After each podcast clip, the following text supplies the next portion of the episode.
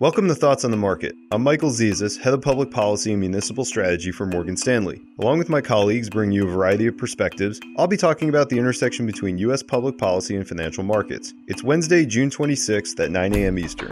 One of the things I find fascinating about financial markets is that every trade represents a disagreement. The buyer of a stock is arguing they expect the price to go higher. The seller is expressing the opposite view. Disagreement and debate is what makes markets, and these disagreements are repeated countless times throughout the day with each trade, across asset classes and across the globe, painting a picture of the world's expectations on nearly every topic affecting humanity. So, to be an investor is to pick a side in the key market debates of the day. It's unavoidable, as even the act of staying out of the markets when you have the ability to invest is implicitly expressing a view of the world. So, what's the essential market debate today? In our view, it's about how the economy reacts to US China trade tensions. In one camp, there are plenty of investors that argue that trade escalations sound a lot scarier than they actually are. For example, levying 25% tariffs on $300 billion of imports from China amounts to only $75 billion of impact on a $20 trillion US economy that just posted GDP growth above 3%.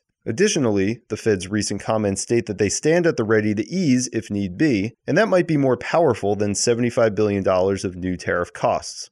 Sounds compelling, but we're in the other camp. It's true that the direct costs of new tariffs are relatively small, and we're not arguing that tariffs and protectionist barriers are inherently a bad thing, but we're concerned about the amplifying effects of tariffs on an economy that we thought was already showing signs of slowing. You might remember our argument about the downside of fiscal stimulus. It's the idea that the recent tax cut, done amidst a strong economic backdrop, didn't give the US economy much bang for its buck. It maybe even brought forward the end of the cycle by building excesses in inventory and capital spending, which are now weakening corporate earnings and putting employment at risk. As we discussed last week, recent signs for this include falling commodity prices, a sharp decline in Americans dining out, and our own Morgan Stanley Business Conditions Index showing the largest one month drop in history, driven by declines in hiring, hiring plans, and capital spending plans among U.S. companies. While Fed easing would attempt to reverse these trends, more tariffs would accelerate them, in our view. They would further establish a pattern of protectionism across the world's largest economies, something that started with tariffs but is now continuing with non tariff barriers. You've heard us talk about slowbalization before, but it's through these barriers that this theme is playing out. Weaker business and consumer confidence should follow, multiplying the direct effect as companies spend less in the US, perhaps spend more outside the US to diversify supply chains, and consumers on the margins purchase less.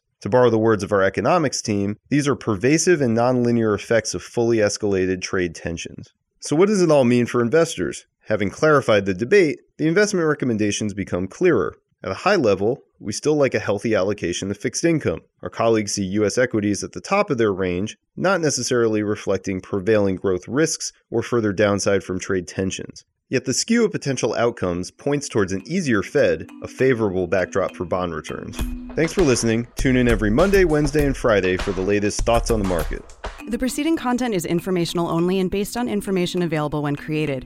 It is not an offer or a solicitation, nor is it tax or legal advice. It does not consider your financial circumstances and objectives and may not be suitable for you.